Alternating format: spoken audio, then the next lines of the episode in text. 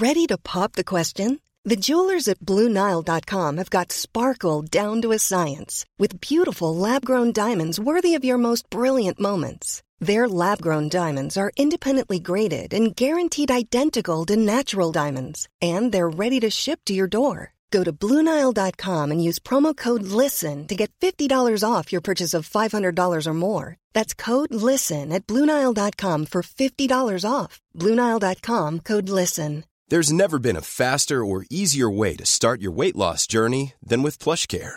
PlushCare accepts most insurance plans and gives you online access to board-certified physicians who can prescribe FDA-approved weight loss medications like Wegovy and Zepbound for those who qualify. Take charge of your health and speak with a board-certified physician about a weight loss plan that's right for you. Get started today at plushcare.com slash weight loss. That's plushcare.com slash weight loss. plushcare.com slash weight loss. Everyone knows therapy is great for solving problems, but getting therapy has its own problems too, like finding the right therapist, fitting into their schedule, and of course, the cost. Well, BetterHelp can solve those problems. It's totally online and built around your schedule. It's surprisingly affordable too. Connect with a credentialed therapist by phone, video, or online chat, all from the comfort of your home. Visit betterhelp.com to learn more and save 10% on your first month. That's BetterHelp H E L P.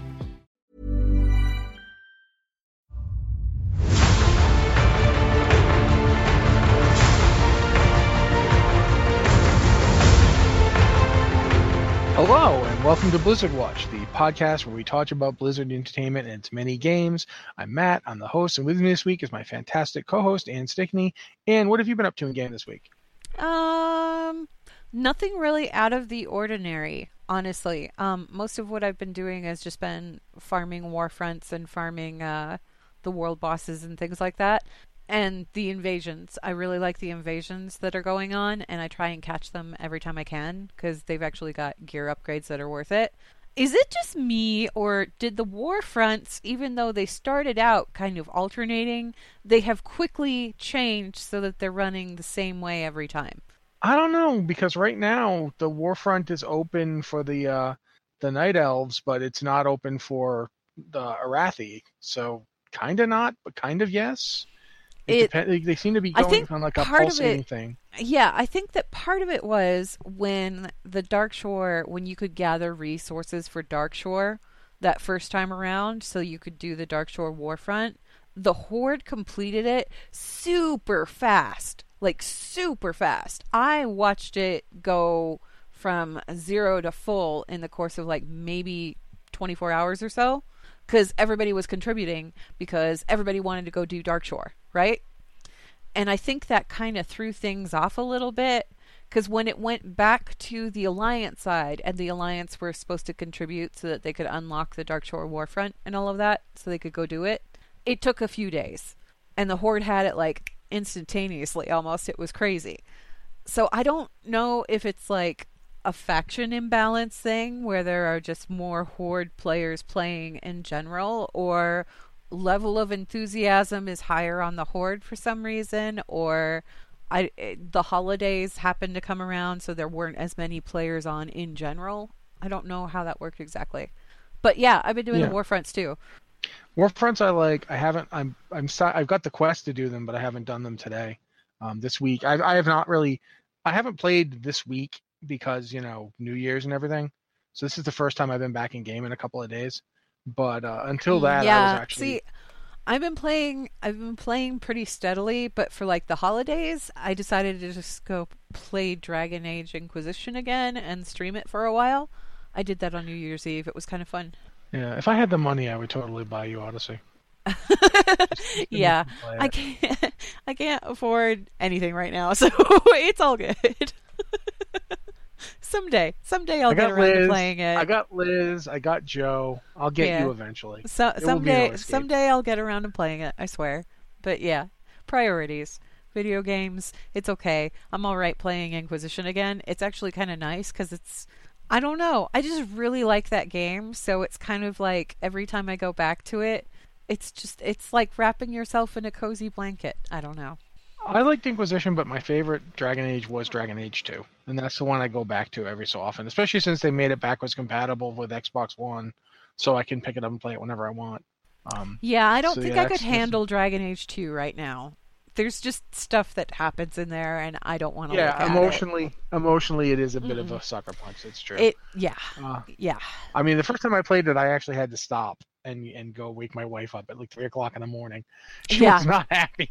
No, I had to. I put it down. I put it down for like a good three or four days before I came back to it because it was just. I wasn't expecting that. And- Inquisition when it doesn't really first happened. that. Uh, Inquisition Inquisition- does not have that. It has some emotional kickers, but nothing on that level. So Yeah, there was the the black wall thing, which which hurt me when I did it the first time. I was really mad about that. There's Captain Egghead and and his various reveals, which are like, what, what, what, like pretty much continuously going what whenever I deal with him. And uh, there's a moment in the the last expansion for Dragon Age Inquisition where the the you know the Inquisitor just finally snaps. yes, that like, was "Will anything so this good. world- I Well, anything in this it. world just stay fixed, except of course there was more swearing that I'm not. yeah, doing. there there was a lot more swearing, and I absolutely loved it because I was like, yes, yes, just pour everything out, honey. It's okay. What, what's really funny is I, I don't know if you watch you watch Critical Role, right? And we at some point we're going to talk about World of Warcraft and other games again, I promise. But you watch Critical Role, right? Obsessively, So but you- just campaign seen- two. I seen- never caught campaign one, so But you've you've seen Sumalee Montano when she was on playing her uh, her Firbolg character, right? Nila? yes, I loved her. she's the voice. She's one of the voices for the female Inquisitor. Yeah, and she's the voice I always choose for my for when I'm playing Qunari. Uh, so I first heard that speech done by her, and she sounds so authentically furious when she's giving it. Um, Alex Regan Wilson, who does the uh, the female like the more English sounding accent, she does She an does it- excellent job with Yeah. it too. she does it kind of like heartbroken and and fed up and just wanting this stuff. Why won't this stay fixed? Sully Montano sounds like she's going to come to your house and kick your face in if you don't fix things. Yep. So either way, either way, it's really good. The, the, the male guy, the actors do fine too. Um, I actually think the male, the one voice I use for dwarves and Qunari male guy, does a really good job of just being like, "What is all this already?" But yeah, it's uh, that's one of the moments I really remember every time I think about that game. Yep. Anyway, But that has yeah. very little to do with Blizzard at all, and we do we don't have a ton to talk about because we're in that kind of interim period where last week everybody was on vacation. So there wasn't like a super ton of things that popped up to talk about, but there's a few things. Yeah, and the stuff that's coming out this week is just starting to come out. So yeah. Yep. Let's talk about the the big Heroes of the Storm news, which was a surprise to me. I wasn't expecting it. Um, last week, right around the 28th, uh, the the Heroes of Storm Twitter tweeted that Imperius would be coming to the PTR, and as of today, he's on the PTR right now. If you're playing Heroes of the Storm on the PTR, you can test out Imperius. Yay. what is Um, I- did- did you poke around with him at all or anything or take a look at what he does? I got to play him for exactly one AI match, and then I had Oh. to stop. um, but what I what I found with Imperius so far is that he he's much he's very much another of those risk and reward types playstyles where it I don't know how to explain this. He's set up to you have to be willing to put yourself out there a bit and and commit to things. But if you do, he's his main mechanic is something called Mark. Uh, I think it's called Vindicator's Mark or Mark of Vengeance. I can't remember the name off the top of my head. But what he does is every time he uses one of his three major abilities, which are Celestial Charge, um, I can't remember the oh yeah, Solarion's Flame, and Molten Armor. Anytime he uses one of those three things to damage somebody, they get a mark on them. If they get three marks, like if you use all three of those abilities on a group of people, like if you hit if you hit Celestial Charge, then Solarion's Flame, then Molten Armor, if you manage to get three marks on a guy, the next auto attack you do on them will do significantly more damage and consume the marks. And it's if you only hit them with one of those abilities and then hit them with an auto attack, it'll consume the mark and do more damage. But the more marks you can get on people, the more damage your auto attacks will do. So he's So- not a cautious hero. No, he's but he's got like molten armor and uh oh bloody heck, I can't remember his two big heroic abilities. The one that I was using, uh angelic armory, I think it's called, or angelic armaments. Uh that ability is a shield and it's a shield that if the enemy doesn't break break it off you in time, you can then use it as a skill shot and do damage with it. It's like because you're surrounded by a ring of of spinning swords, and the ring itself spins. The swords themselves don't spin, but the ring of the sword spins around you. And uh, if you get to use it as a skill shot, uh, if it hits, it does a ton of damage. It's it's actually really effective. It's a good ultimate. So Uh, I know that one- obviously he's not like a support or anything like that because No, he's a straight up. he does- He's a he's a warrior. Okay, so is he like a tanky warrior or is he a DPS kind of? he can be a tanky warrior if you take the right ability. Like he's between molten armor and angelic armory. If you take those two abilities, like he's he's really hard to kill. Like the angelic armor armory one is pretty good. Molten armor does damage to everyone around you and heals you for the damage you're doing. So if you you can use it like one two, if you use it if you can manage to get a molten armor off, hit everyone with it, and then you can celestial charge out of combat, you can save yourself if it looks like you're going down. Um, but it, it's sort of a timing thing whether or not you can get that off. I I am not. so he's not really what I would call a squishy character then. No, it it also depends if you take the other ultimate, um, Mhm. which I think is Wrath of the Angiris. Mhm. That's one where instead of the shield around you, you grab a guy, you grab your target, you jump up into the air with him, and then you can target a spot on the ground and crash down and crash down with the guy you grabbed and stun him and do a bunch of damage. So it's kind of like a couple other people's abilities put together. I'm trying to think. There's there's like two or three ones that have variations on this, but none of them have the complete combination of grab the other person, jump up in the air with them, and land with them. Uh, it looks like the Diablo move. Like you remember in Diablo three when you're doing Reaper Souls and he kept like landing and killing all the guys around you and then giving you snark. Yep. It looks like it's that move, except you do it. You Does do it he deliver someone. the snark or do you have to do that? He is. His lines are pretty snarky. I only heard a couple, Okay. but yeah, he's he's very much. I mean, it's he imperious. It kind of has to be. So Yeah, he is very much imperious. um, it's it's like a requirement of the character. you gotta have the snark in there. He's fun to play. I don't like I said. I only did it with versus AI. I didn't like go out and actually do a match. Um, I just messed around a little. He's fun, and I think he'd be worth playing. But he is definitely another one of those. Like I'm trying to think of the character. I think Mitch. Mitch said in, in chat that he's she's similar to Orphea, in that they both have that sort of the more damage you do to people, the more damage you can do to people thing.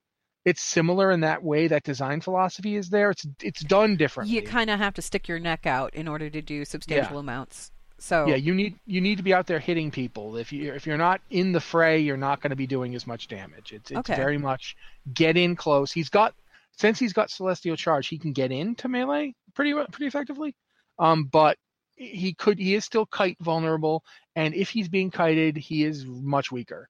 Um, if he if he can't hit anybody with molten armor, if he can't hit with um you know with Solarion's flame to stun people and and slow them down, then he is just going to be less effective. That's he he's more effective if he can get up into people's faces. That's that's the bottom line for he needs him. to be right there in the thick of thing, Yeah. things. Yeah, okay, well that's pretty cool. So he's on the PTR right now. Do you Mhm. do you think he's going to be on the PTR for like what a week, couple weeks? I I don't know how much more testing they actually need for him. To be Okay. honest, he doesn't feel he doesn't feel brokenly OP to me. But then again, again, I am only speaking after like you know 15 minutes. One AI, yeah. Okay, yeah. okay. But so we'll see. I don't know how much testing they're going to want to do. I, and also, I, I, I'm going to point it out because it's the elephant in the room. I don't know how much development they've got going on anymore. Um, I don't know if this is going to be a situation where they drop new characters with anything like the frequency they had been. Well, I know that they So- did say they did say that they were going to like they weren't going to it wasn't like they were putting a halt on it everything or anything like that. It's it's mostly the esports stuff that's kind of grinding to a halt. And yeah, they moved some developers off, but I think they still plan to release new heroes and do new things as they can do it. Okay, well, the next thing we should probably talk about, because again, was kind of a slow week, but this is really cool. Um, I don't even know how to talk about it exactly. Warcraft Remastered, the, the Wrathgate Remastered, sorry, is a fan project that basically took the original Wrathgate cinematic from back in 2009. Is that when it came out? I want to say 2009, 2010. It was And yeah, used all new 2009, models. 2010. It's like all new models, and you were the one who talked. I told me about it, so why don't you talk about it? Because Okay. I, I you know, So there's this person and or group. I don't know if it's one person or if it's a couple of individuals. They're called IK Edit, and they are on. Well, they're on YouTube and they've been doing machinima stuff for quite some time now. About six months ago, they released. It was a remastered version of um, the trailer for Zul'Aman. Do you remember the trailer? The one that's all like, "We Oh, yeah. bury you here." Yeah. Okay. So they redid that. They redid that with the newer models and everything. It wasn't the newer Zandalari troll models, unfortunately, because at that point in time, I don't think that those were available. But they did this great job revamping it so that the humans were using the new human models, the elves were using the new elf models, and it was just like a higher resolution. It looked a lot better it was beautiful. It was beautifully done. And I remember seeing it and going, oh man, I really like that because, you know, I always liked that trailer. That was one of my favorite trailers from back in the day.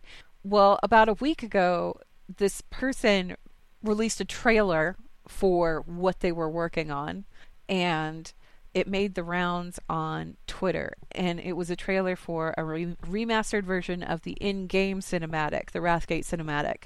Um, and I was super excited about that because I don't know how often you've played alts through Wrath. I saw the Wrathgate cinematic again, like I don't know, I think it was like a month ago, a couple of months ago, when I was leveling my Nightborne because I was leveling my Nightborne legit so that I could get the heritage armor and everything.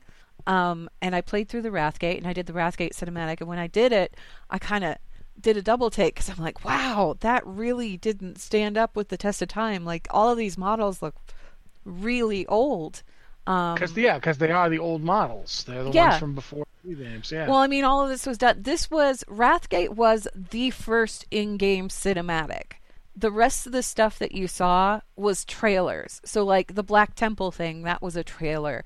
Uh, the stuff that happened in at, at the end of uh, oh my gosh, Sunwell. The stuff that happened at the end of the Sunwell, that was all just in-game stuff. There wasn't a cutscene or anything like that. So this was kind of the first instance of them taking one of those trailers that they had worked so hard on, like the one for Zul'Aman or the one for the Black Temple, and putting it actually in the game. Um, it was also kind of noteworthy to me as a player because it was the first time, really, that we had a character that was an outright hero. Like Bolvar Fordragon, back when Wrath came out, everybody knew who Bolvar was. If you were an Alliance player, that was the dude that took on a throne room worth of black dragons single handed and knocked them all down. He was the hero. He was the big bad hero that you wanted to be, right? And he dies here, and he dies in a really, really horrible way. And this was kind of, this in game cinematic was kind of that first slap in the face with, yeah, nobody's safe. Not even those beloved NPCs that you think were like the best thing since sliced bread. Yeah, they aren't safe either. The Lich King means business. And this sort of also it kicked off that whole story arc with Bolvar that leads to where he's at today and everything even that was going on with Saurfang and what Saurfang's dealing with now because this was kind of the lead up to the death of his son and that led to a lot of character development for him. So there's a lot going on with this cinematic. And it's just it's a beautiful cinematic to begin with even though the models are old even though all of that other stuff it still hits you like a train to the gut, right? Seeing it redone like this, it's so beautiful. And I don't know if you guys have seen this or not. If you haven't, go look it up. I mean, we wrote about it on the website. You can see it there. Go to YouTube, check out this guy's other work because I swear he's not working for Blizzard, but he should be. Didn't they also do that really kind of cool just before the sword thing, like Yes. showing what it would be like in Silithus just before the Sargeras stabbed it? Yeah, they, they do a lot Yeah. of interesting stuff. they they have a ton of really really gorgeous work that they've done both with World of Warcraft and with um other games too. I think they did one with Counter Strike, but I'm not sure. Um anyway, they've got a bunch of material there. And the way that this turned out, it's just it's a recreation shot for shot of that original cinematic. So it's basically what we see in game only updated. And I could see if if if Blizzard took this and actually put it in the game, I wouldn't know that it wasn't them doing it. They need to hire this guy. they really do. This guy should be working for them. He should be doing something with them because he knows his stuff.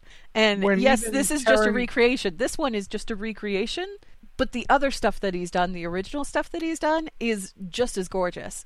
You know? It should be pointed out that when Terran, Terran Gregory posts a link to the video you made remaking his work, and he's saying you should check this out, that's pretty high praise. Yeah. Um, the people, people at Blizzard are noticing, so yeah, it, it is really cool. Um, one of the things I noticed about it was like they managed to make it seamless between the stuff that they had changed and the stuff they hadn't changed, which is hard to do. Um, there's like Frost Vrykul in it. There's no new Frost Vrykul model.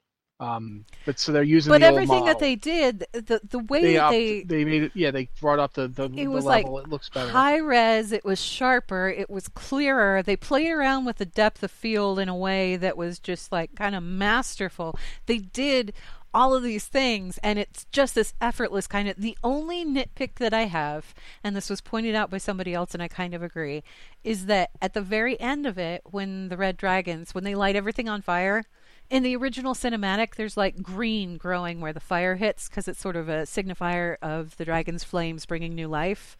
And you don't see that in the remake. It's not made as clear in the remake. And I wish that they had done that. But I'm not really complaining because this is beautiful. And like I said, if they put it in the game right now, I wouldn't know that it wasn't Blizzard that did it.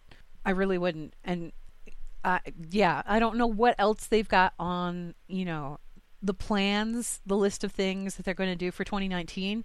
But yeah, if you haven't been watching this guy's stuff, go watch it. It's IK Edit on YouTube. all right well since it was a slow week we're just this point we're just going to move on to some emails if you have an email for the show please send it to podcast at blizzardwatch.com with the subject line podcast or blizzard watch in there so we know it's for this show um, just go ahead and take it away Ann, if you don't mind Okay, first email is from Vertigree who says, Hello, Vertigree here, Frost- Forsaken Frostmage. Frostaken? No, Forsaken Frostmage. I was thinking of what could happen with Saurfang and Sylvanas that could be different enough from how we overthrew Garrosh that it could feel fresh enough to people who played through the rebellion and Siege of Orgrimmar. What if instead of what we did before, replacing the one war chief with another, we end up moving away from keeping all of the power in the hands of one leader and establish some kind of council, splitting up power and letting other voices in the Horde leadership have a say? Thanks and Happy New Year, Vertigree. I mean, I'm not opposed to the idea. Um, if you're asking me what I think is going to happen, I don't think that's it. But I wouldn't be upset if that's what they did. I wouldn't mind a move away from the structure as it is now, however they do it. But I don't know what it's going to be. I straight up, I do not know how this is going to end. This is the first time they've actually gotten me to the point where I straight up just don't know. Um, I don't. I knew what was going to happen to Garrosh. I, I felt very clear up from like w- from the moment of the divine bell, I knew where Garrosh was going. I, I have yet to get to the place where I know what's going to happen here. Um, I don't know. Like you know, M might feel differently. Maybe you see, you think you see it all going. There were there were points in Cataclysm where it was kind of clear that Garrosh was not long for this world. he got away with a lot. Um, as far as Sylvanas and what Sylvanas is doing and everything else that's going on, I wouldn't object to seeing something like a Council of Three Hammers only with the Horde leaders. I'd be okay with that. Because what we have to look at here is what we have left to work with. The only original faction leader that was still that is still here that was here in vanilla when World of Warcraft first came out is Sylvanas. That's it. Everybody else is new. Lor'themar came in during Burning Crusade. Bane came in during Cataclysm. I don't know who's leading the trolls right now. I don't know who's leading the orcs right now. I don't know if they have like a figurehead or anything like that. I assumed it was Saurfang, but I don't think it is. So to me, it feels like we're kind of in the middle of a changing of the guard, as it were. And maybe the time of one war chief is kind of coming to an end.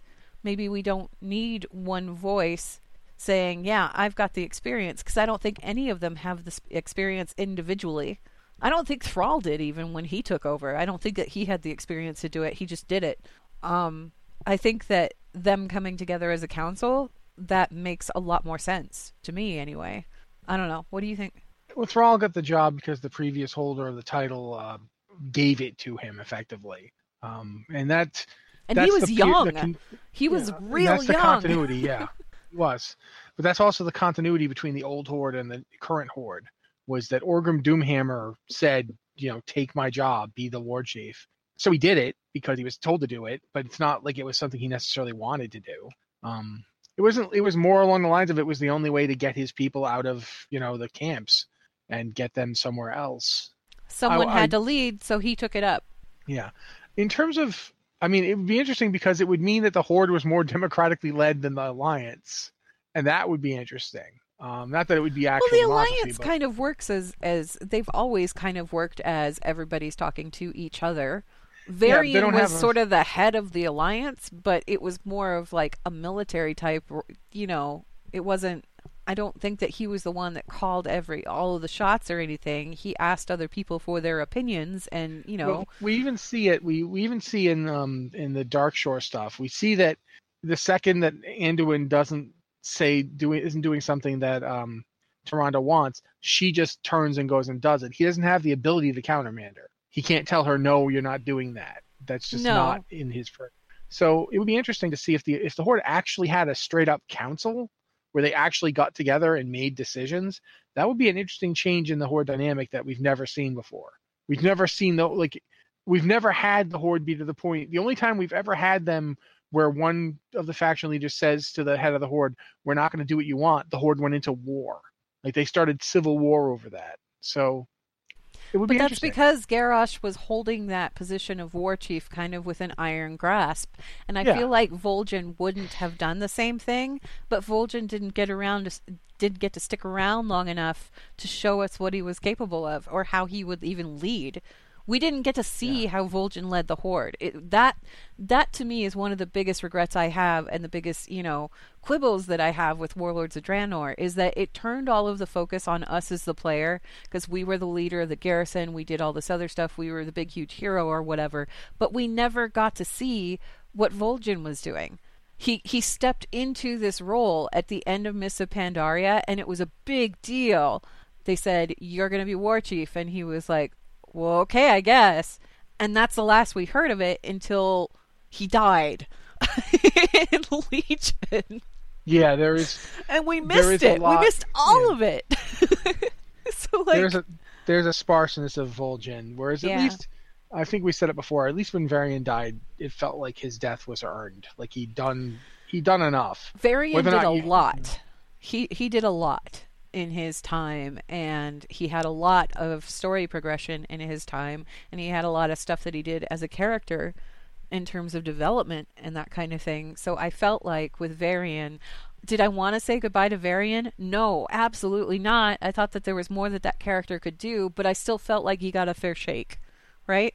Yeah. Uh, one of the things that thinking about what we're talking about here it would be interesting to me is if at the end of this expansion, Sylvanas and and uh, were to negotiate this kind of thing, and she doesn't get deposed, she actually slides back into her role as head of the Forsaken.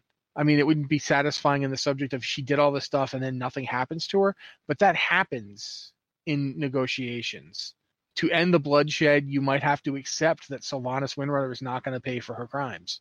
She did mm, horrible I don't like that idea. I don't like that. I don't that. like it either, mean, but it's quite possible. I mean, think about it. Keep in mind that I love Sylvanas as a character, and I don't want to see Sylvanas go down the same road that Garrosh did. I really don't, because I think that she has a lot more potential, and she's also she's one of those really beloved figureheads from the franchise. And if you get rid of her, a lot of people are going to be very unhappy.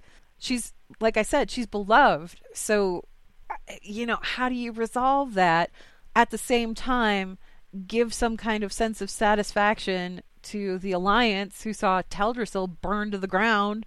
You know, is there a way to resolve that? There has to be a way to resolve that, but I don't know what that way is. I don't know if a sense of satisfaction is even possible. Like as an alliance player, I don't I can't think of if we went marched into Orgrimmar, destroyed the horde and killed Sylvanas, I wouldn't feel any better over what happened to Teldrassil, and I don't know that you're going to be able to. In fact, I'm starting to wonder if that's not the story itself. Like Tyrande goes to Darkshore, she becomes the you know the avatar of the Dark Warrior. She leads her people against the Horde, and ultimately, it's not satisfying because you're you're killing people like Sira, who's one of your own people who's now serving the enemy. There's no feeling of victory there. I, I find myself wondering if that's part of the story here is that you don't necessarily win. Here's, I don't know. Here's my thing with the story in Battle for Azeroth. Do I think it's very good? Yes. Do I enjoy where it's going? Yeah. There's a lot of little elements here and there that are being introduced that are raising all kinds of questions with me that aren't necessarily going to be addressed this expansion, but they're kind of paving the path forward for other expansions or other things that we want to be doing, other patches, that kind of thing. At the same time, while I am enjoying the story, it's kind of a downer right now, to put it mildly. it doesn't feel very good to be in the middle of all of this war stuff. It doesn't feel very good when there's no moments of victory. It doesn't feel very good to be in this sense of constant struggle. At least with Legion, we got a few points where it was like, okay, triumphant stuff is happening. We are making progress. Things are going on. There are good moments in the middle of all of this. And right now in Battle for Azeroth, I haven't really felt any good moments. There was that one point where Jaina came back, that whole cinematic there. Yeah, that was a good moment, and I like that a lot. But it was a very personal little moment for an NPC, not for myself or my character. I liked the Yeah. stuff that was going on in Zuldazar, but nothing in Zuldazar was going great. Nothing yeah, in Zandalar is going very well.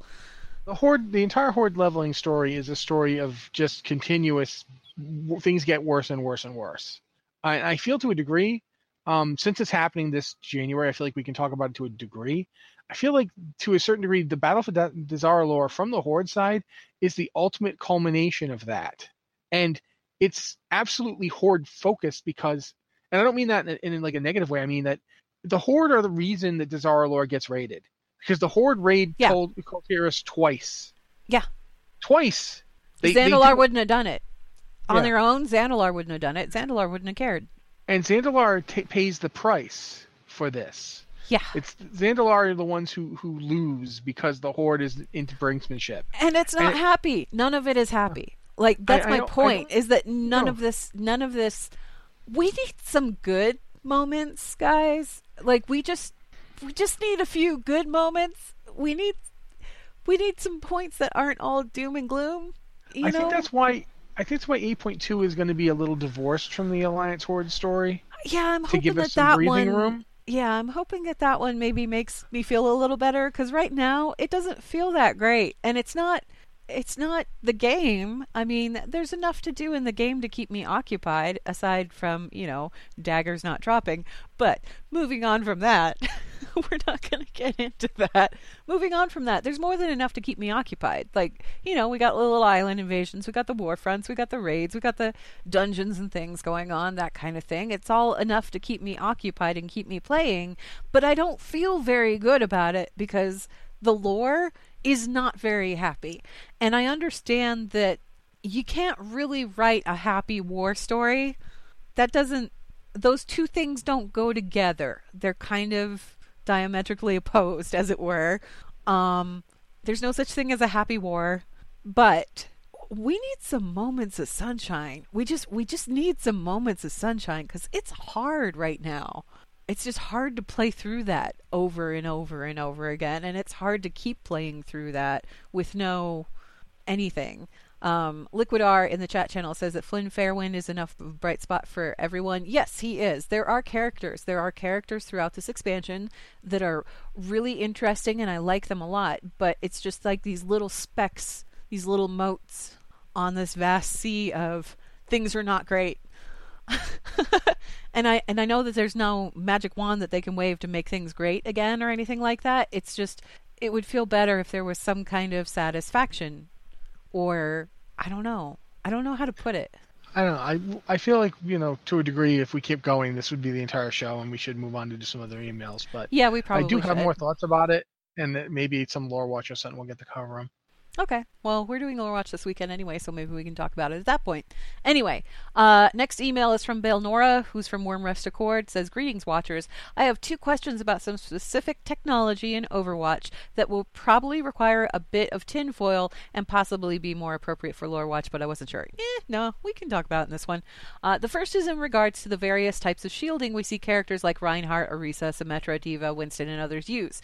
Do you think that the technology is universal, i.e., one person created the tech and then each country slash person tweaked it for their own purposes, or do you think each of the shields we've seen were developed independently of each other? I ask because there's a clear distinction in both composition and deployment amongst all the shield users of the game.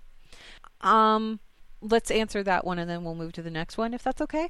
Sure. I think to a certain degree, what you're looking at is related, and I can't pronounce the word. I apologize, but the Vardkar, Vardkar, um, Symmetra's supporters and backers, the company that they The work Vishkar. for.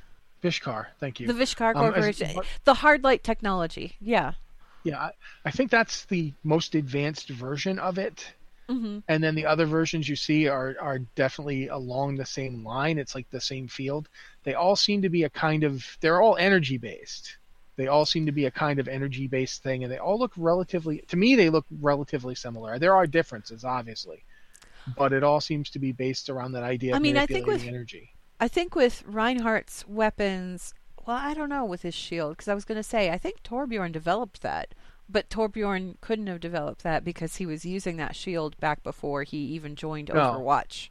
No, that's that that's that Knights the uh, the Crusader guys. That's Yeah. their technology. It's their tech. I think it's it seems to be something that was in multiple places. It, it reminds me to a certain degree about how you have VCRs versus Betamax back in the day, or how recently you had Blu-ray versus you know DVD HD, and like there's a technological standard that takes over, not necessarily because it's the best, but because it's you know it's ubiquitous and enough people adapted it that you it, it wins by being more present. I for lack of a feel like I feel like it's kind of like um, with cell phone technology.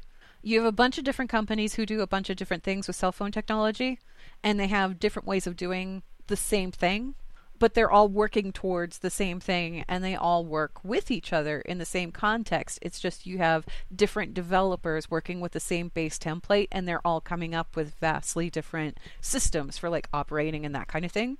Does that make yeah, sense? Yeah, but it's also at the same yeah, but at the same time with cell phones, you notice they tend to start heading towards like a Samsung f- smartphone looks a lot like an iPhone, looks Yeah. a lot like a you know. they, all kind of use- they go down the same path they kind of arrive somewhere near each other adjacent locations as it were but they took a different route to get there and there's no reason like you could make a flip phone right now. There's nothing stopping people from making flip phones except they don't think that's what the market is. So there's a combination of like, you know, technological innovation, people adapting those innovations and what's what's the profit margin, what's the reason to make it. Um, with stuff like in Overwatch, a lot of the shields do the job. Like obviously that Crusader armor is we're looking at like 25, 30 years old by now. You know, that was a while ago. He was a young man when he first started wearing it. but Brigitta's still working on it you know Yeah. she works on the tech and things like that too so But- but- it's being yeah. updated But it's, it's, being old updated tech that's being yeah. updated it's being updated, but it's staying along the same basic lines because it works. Like we have cars today that are more advanced than any cars that were ever built, but they're still cars. Like there's there's changes and adaptations, but at the same time, if a technology piece of technology works, it'll stay in field, and that's with military and pseudo military type technology. Like that's happens even more. Like the Jeep lasted for decades. We're still using tanks that we used in the 80s and 90s. The A10 Warthog is still flying because we don't it, it does the job there's no reason to spend money to make a plane that would do it better so there's all that to continue with as well i think a lot of overwatch shield technology and other technology is along those lines like plus we're we also have to talk about the biotic stuff like Yeah. there's some really weird stuff in overwatch like you can shoot people with a gun that will heal them and that's just weird like and you just drop a grenade that will heal people so the scope of the scope of um, synthetic parts. You get everything from Junkrat, who's wandering around on a peg leg. It's a glorified peg leg. to McCree, who has a fully functional cybernetic arm, to Genji, who is practically entirely is- rebuilt. yeah, there's a brain in there, but we don't know how much else is actually Genji at this point. Um, so technology in Overwatch has gone. There, it's just run the gamut. I mean, we're in the future. There's future stuff happening, and I don't know how much really that has any kind of impact or effect on the story or anything that's going on. But as far as the technology goes with the shielding, it all looks like variations of hard light hard light technology, which is what the Vishkar company specializes in.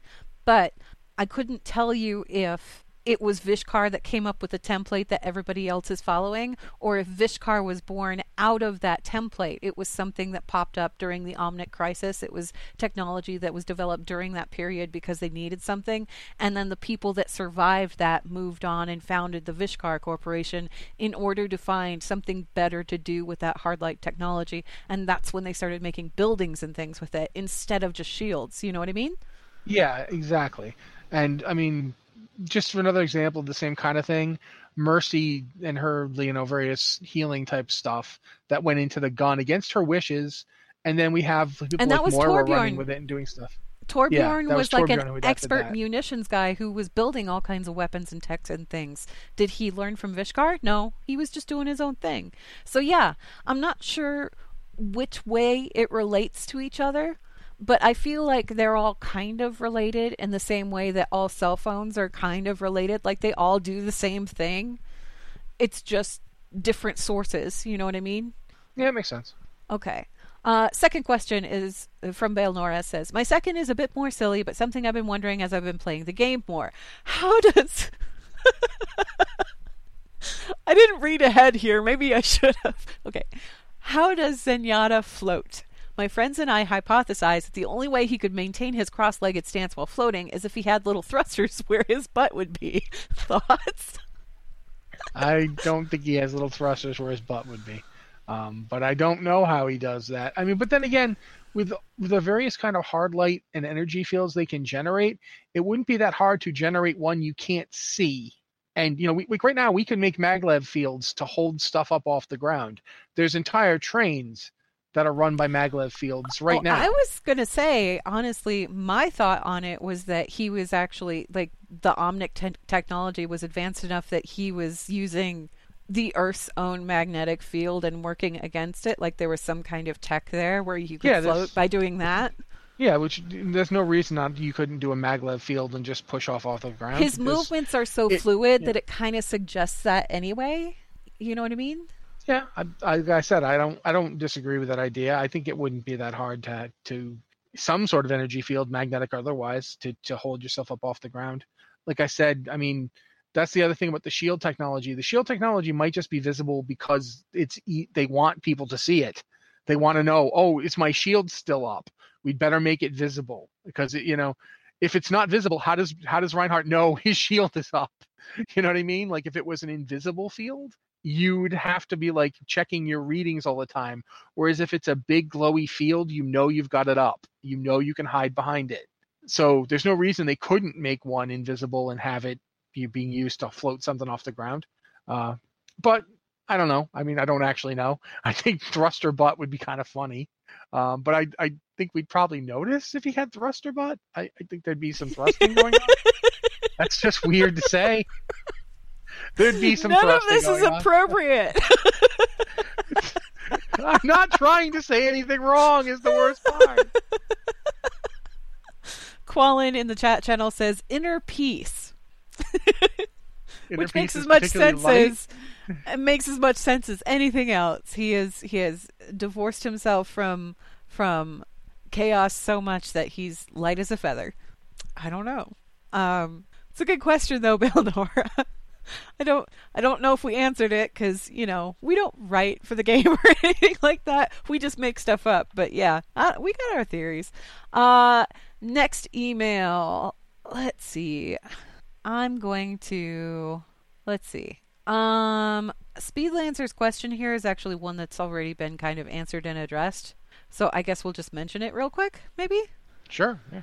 Okay, so Speed Lancer asks, so I just noticed my active emissary quests no longer tell me how long they're active for. Does that mean if I don't do one but keep doing any others that are active, it'll never despawn, or is it simply the timer was removed? That's actually been addressed. The timer has been returned. It was a bug. It, it wasn't intended to happen that way. It just happened. Um, they've since put that timer back again. There's never been no timer. There's always been a timer. It just wasn't visible for some reason. Um, and I'm glad that they put it back in because man, I hate it when I can't see when something's gonna go away. it's not very convenient. Uh, next email is from the Weasel who says, "Greetings, Anne and the Sasquatch. Why are they calling you a Sasquatch? You're a barbarian. There's a distinct difference there." My cat's name's Sasquatch, and perhaps Yeah. they've gotten confused. Yeah. You can't. Uh, you can't see my cat. So they said, so can someone explain to me when Overwatch is set? Is it the near future, a hundred years from now? Does it have an established it's been this long since X or anything? They have an amusement park full of modern Blizzard games, but wouldn't those games be super old by the time Overwatch comes out, whenever that is? That's a good question because I don't know the answer to that question. Uh, I think it's at least a century, but that's kind of it's, it's purposely up in the air a bit. Like they don't give you an exact year, to my knowledge. At least I've never seen one. Uh, maybe you know Anne's a little bit more involved in Overwatch lore than I am, but I don't think. You, have you seen one? I don't. I believe we are. I want to say that the Omnic Crisis and all of that was set like 30 years in the future, and then 30 years after that is current day. But I could be wrong. Um, I, I want to say that that we're like at least 60 years or so in the future. So it's not present day by any stretch of the imagination, and it's not like near future, near future.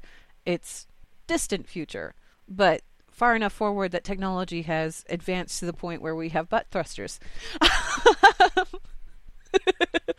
uh, and I can't, I can't, I, I don't know if there's an exact timeline. There's just like, there's various dates that they've kind of thrown out there without without pinning anything down. Because the thing is is once you start pinning things down to certain dates and things like that you're automatically locked into things. And i don't think that you know in the early days or the early years of this game's development that they want to lock themselves in too much to one timeline or one set of this is how things are going to happen because they're still fleshing all of that out Yeah, as long as they keep it somewhat vague, it can slide forward, and it's always uh, certain. It's always a sometime in the future, not exactly. You know, oh, it's 2019. How come we don't have Blade Runner yet? Uh, I think- don't. Okay? I think if I remember right, the way that it's set is that the Omnic crisis happened about 30 years from our future, and that's like 30 years from 2014, 15, 16 in there when it came out. And then the events of current day Overwatch are 30 years after that. So we're like, I don't know. Well, I guess I'd be like, what, 2074, 2075 or 6 or somewhere in there. It's in the future. It's just not like super, super far into the future. Far enough that we've seen techno- technological advances and things like that, but not far enough that things would be completely out of date. And yeah, maybe Blizzard World might be a little bit.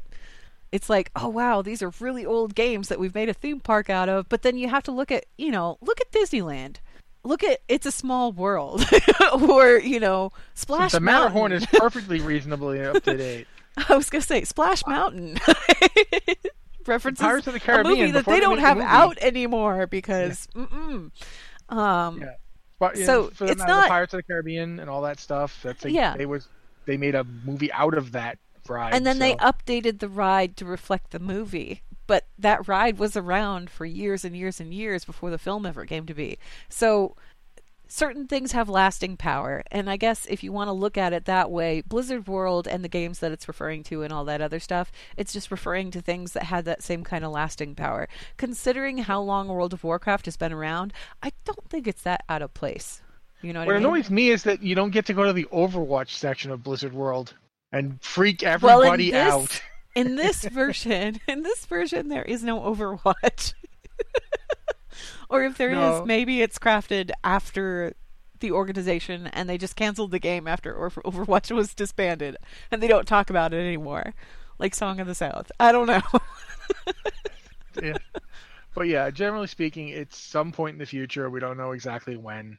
Uh, it's it's kept vague on purpose, so you don't have to worry too much about ever hitting some point where you know if Overwatch is still around in 20 years, we don't want people going, "When's the Omnics going to start an uprising? What's going on with that?" Uh, not that I assume they're worried that much. Let's that, let's but. not have that happen. Thanks. Okay. Um. Next email is from I don't know how to pronounce this because it has an AE at the end. So it could be Squaw or it could be Squay. But they are a 120 no monk on Kargath US who says, Greetings, watchers. Like a lot of people, I wonder about the ultimate fate of Sylvanas at the end of Battle for Azeroth. Eh, we talked about that a little bit. I was wondering what, if any, entities in the Azerothian cosmos would be capable of doing what Xe'ra tried to do to Illidan and returning to her to quote unquote life i.e., her state prior to encountering the Lich King. Moreover, if this were to happen, what do you think would be the impact on the Forsaken, the Horde, and on Sylvanas herself? I think Sylvanas would go completely cuckoo. Yeah, um, returning her to a state of life would mean she could suddenly feel everything she'd been through at full emotional blast, as opposed to right now where she can just kind of feel it like an amputated limb that still sends occasional twitches. More important than Like, that, she would have a sense of empathy that she lacks right now, and she would be able to look back on everything that she did while she was the Banshee Queen and have to deal with the magnitude of that on an emotional level that she can't touch right now.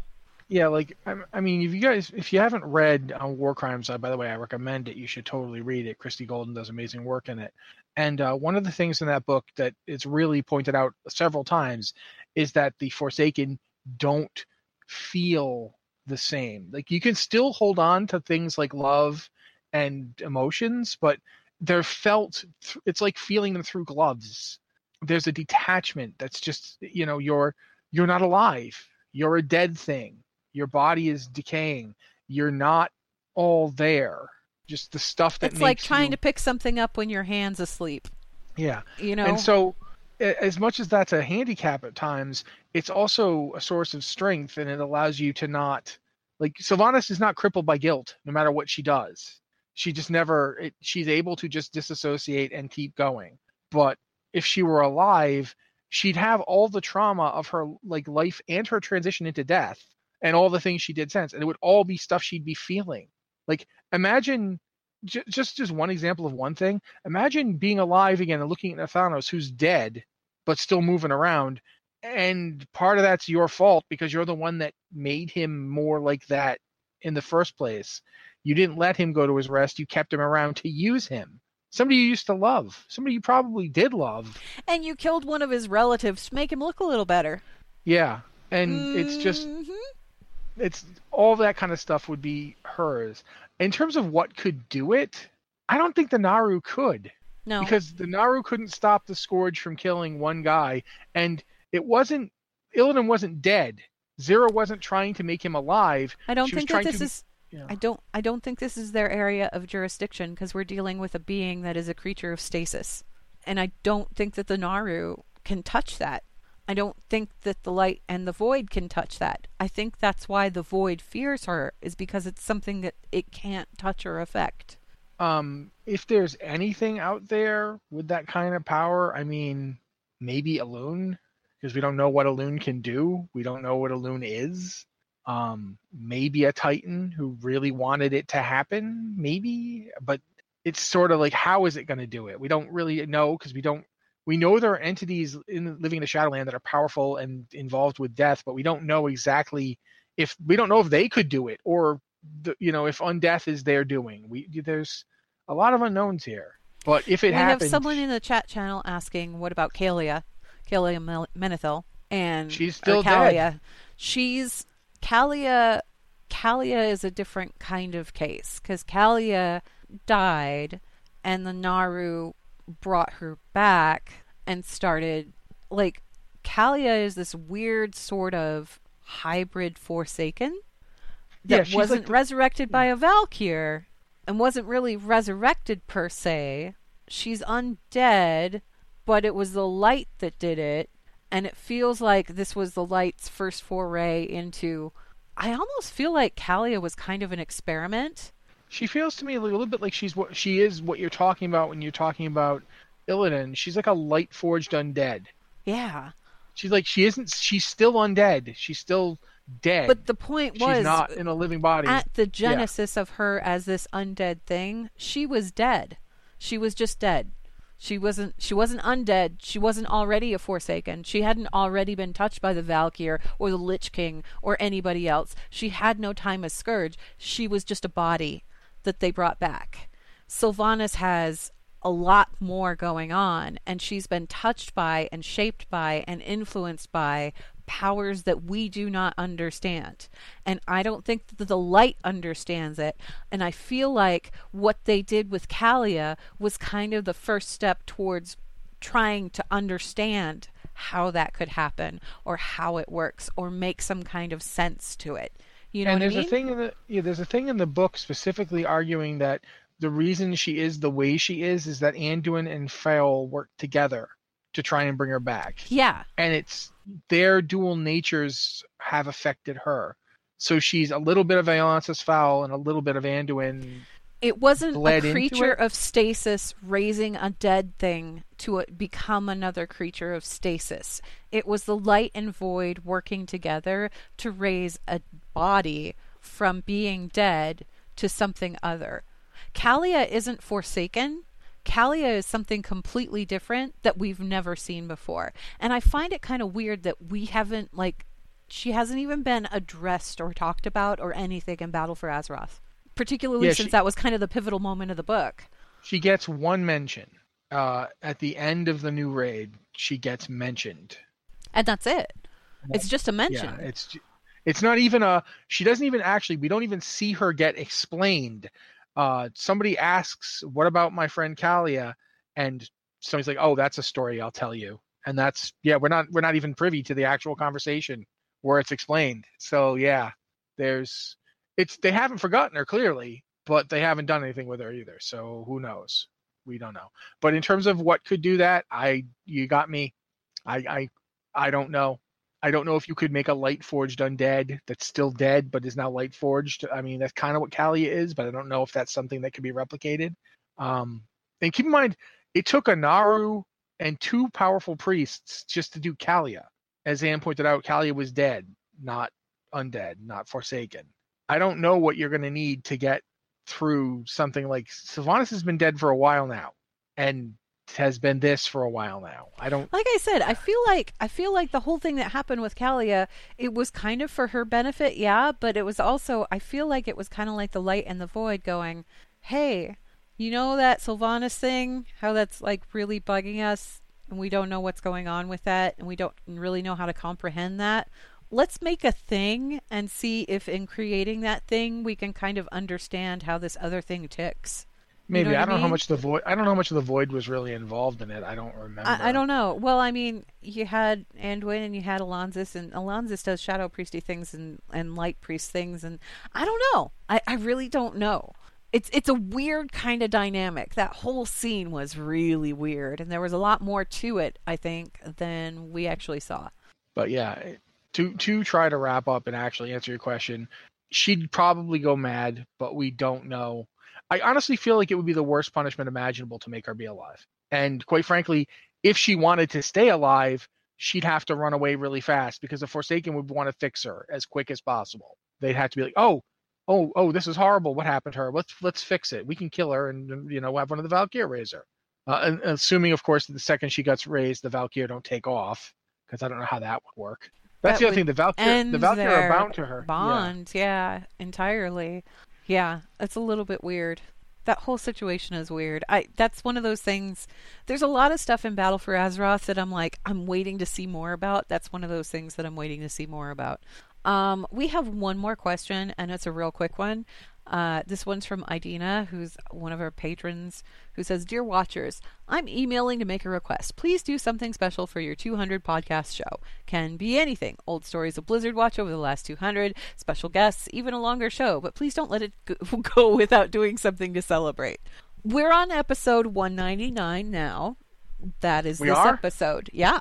I wasn't sure actually. 200 is next week. Um, That's we a little bit short notice. yeah, I was gonna say we don't have any plans to do anything for number two hundred, but uh, and I don't know how how quickly we could arrange special special guests or anything, but um, I mean, if you guys want to send us well wishes or whatever, that's great. And I imagine that we'll say, "Hey, cool! It's our 200th episode. Maybe play a kazoo if I can find a kazoo between now and then." But you know, I don't think we have any big plans or anything because we just we just do the show. 200's a Yeah. big number, though. I didn't realize it had been that long. Yeah, I mean, I guess we've been at this for like a couple years. A while. New show, so yeah. Um, and then yeah. with like occasional special, Well, we've had special podcasts and stuff. I was going to say you have to look at there's 52 weeks in a year, and we're about to hit number 200. So Yeah, yeah. That's, yeah, it's been a while. It's been a long road. That's not, I'm not doing oh no, please don't. okay. Anyway, uh, yeah, I don't know. We'll, we'll see if we can put something together. If we if we don't, I apologize. But yeah, it wasn't really something that we were thinking about. We Yeah, just do the I- show, guys. Until I saw that email, I didn't even know we'd done 200 of these, or even close to Yeah. it. I was like, "Oh wow, yeah, I guess we have been doing this a while."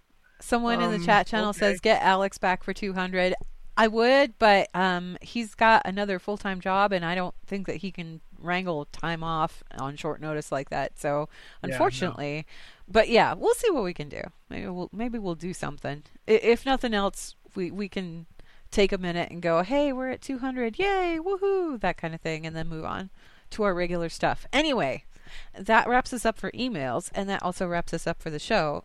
So Blizzard Watch. It's made possible due to the generous contributions at patreon.com slash blizzardwatch, and your continued support means that this podcast site and community is able to thrive and grow. Blizzard Watch supporters enjoy exclusive benefits like early access to the podcast, a better chance at having your question answered on our podcast or the queue, and an ads-free site experience.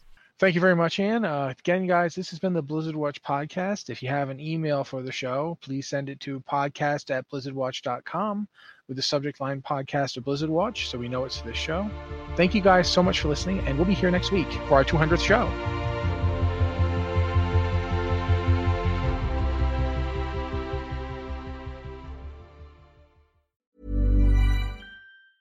Hi, I'm Daniel, founder of Pretty Litter. Did you know cats tend to hide symptoms of sickness and pain? I learned this the hard way after losing my cat, Gingy. So I created Pretty Litter, a health monitoring litter that helps detect early signs of illness by changing colors, saving you money and potentially your cat's life. Pretty Litter is veterinarian developed, and it's the easiest way to keep tabs on your fur baby's health right at home. Go to prettylitter.com and use code ACAST for 20% off your first order and a free cat toy. Terms and conditions apply. See site for details.